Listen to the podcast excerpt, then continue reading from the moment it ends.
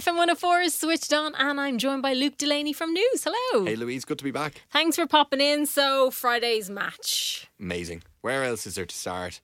You know, when we were speaking last week, I was a little bit apprehensive as to how we were going to get on. I think mm-hmm. the whole rugby nation was, all the fans were wondering how we deal after that World Cup quarter final exit, the post Jonathan Sexton era, a lot of unanswered questions. Mm-hmm. I think even the French were probably quite surprised with how well we played and how much we really showed up from the very start. And it was something that really just shows the mentality of this team that Andy Farrell has built. And, you know, we, we started the year with the toughest fixture that you could get going away to France and came out with a, a huge, huge win.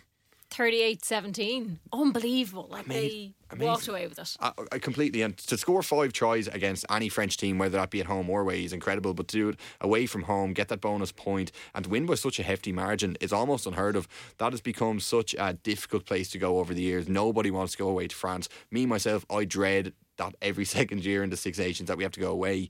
In recent times, I can only remember that Jonathan Sexton drop goal six, seven years ago when we won, and that was one of the only happy memories I ever have from watching that Ireland team over in France. And to do it and to come through, and only to look like we were didn't really have to get out of second or third gear as well. There was plenty more that we could have done. Mm-hmm. We were trying stuff out, but we were just so colossal, so emphatic, and really, really clinical at the most important times.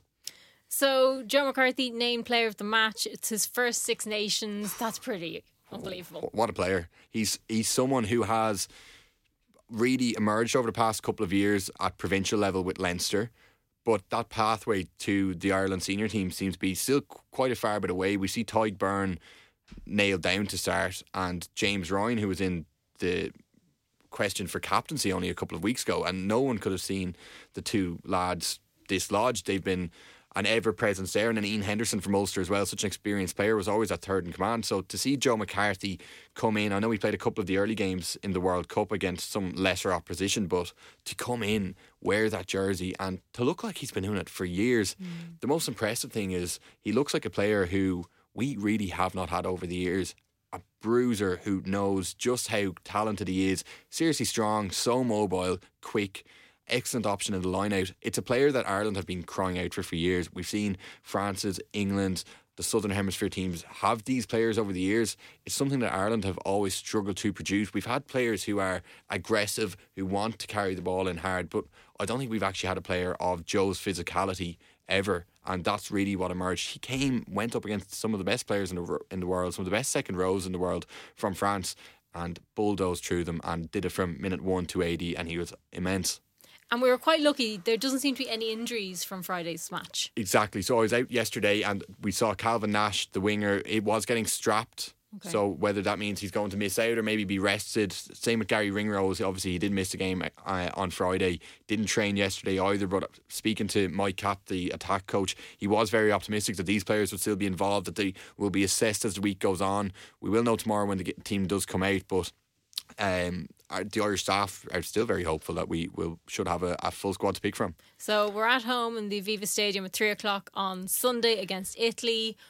What's it looking like at the moment? So it, it's tough with Italy because you know what you're going to get. They're a team who haven't changed much over the years since they've come in. I think that they've only won 13 games ever in the Six Nations over the past couple of decades when they've been in it. And there's been questions surrounding whether they should still be in it. But one thing that is clear, they're going to play very, very physical rugby, attacking, free flowing rugby, and more often than not, that does take over their defensive awareness and they end up leaking through. To say that though, last week they did play England at mm-hmm. home and at times were definitely the better side and they do possess a real threat, fast flowing rugby, and they only lost by three points to England. So we can't go into this and think, oh, we're going to absolutely steamroll them, which I think a lot of people will. You do have to give them the respect, and they do warrant a lot of respect. They're under new management as well. They've got a lot of players here who have been jailed over the past couple of years, and they've been almost stuck in a rut. They didn't have a very good World Cup, but to go in and underestimate this Italian side would be very bad. Albeit we are at home, and you'd very fa- really would fancy us against anyone at home. But it's one of them things over the past few years, we've always seen the Italy game as a big time to rotate players, give some of the fringe players a chance to get mm. involved. Mm. But this is slightly stranger because it's the way the Italy game is falling. It's the second match week. Then we have that extended break where there's no game next week.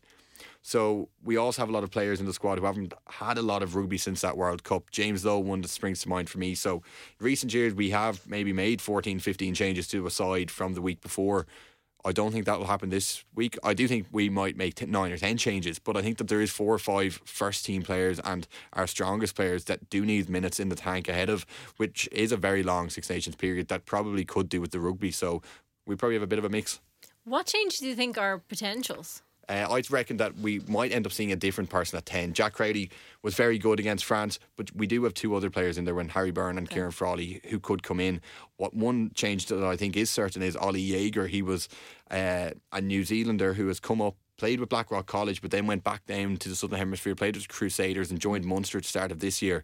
He was only initially with the squad to help us train, but yesterday we did see him training back again with Ireland. And when we asked uh, the coach and staff, they did say he will be involved. So he's a very exciting prop that we're looking forward to seeing. I think hooker as well is going to be another position that we're going to see. Tom Stewart's knocking on the door, but also Ronan Kelleher, who was so emphatic off the bench, and it's a position that we are blessed for a lot of options at. So I think we will see changes all around. And back row is another thing as well. We're going to see maybe a break of that O'Mahony, Doris, Van der Flier. Uh, I'd love to see Nick Timoney from Ulster get a chance. I'd love to see Ryan Baird from Leinster then come in on open side. And then at number eight, Jack Conan as well. Someone who definitely deserves more rugby. He's fantastic, and it's just that we have such strength and depth in that back row that they don't maybe get the, the minutes they deserve. Do we tend to perform better when we're at home? Definitely. It, yeah. it, Viva has become a fortress.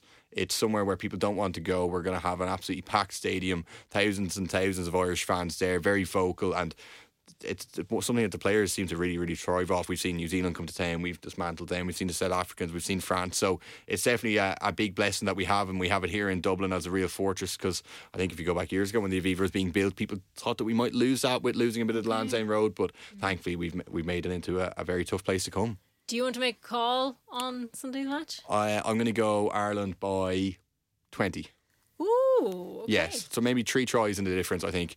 Um, I still think that we have a lot of rugby to get playing. I don't think Andy Farrell is going to want us to perhaps just throw it around, get a, a, try here, try there, let them get back in the game. I think it's very important to continue this type of form and whoever is playing that we play the same way and be as ruthless as possible. So, uh, main thing is a bonus point win and to keep that 100% record. Excellent. We'll keep an eye on the Six Nations as we go forward. Luke Delaney from News, thank you so much. Brilliant, Louise. Thanks, Mill.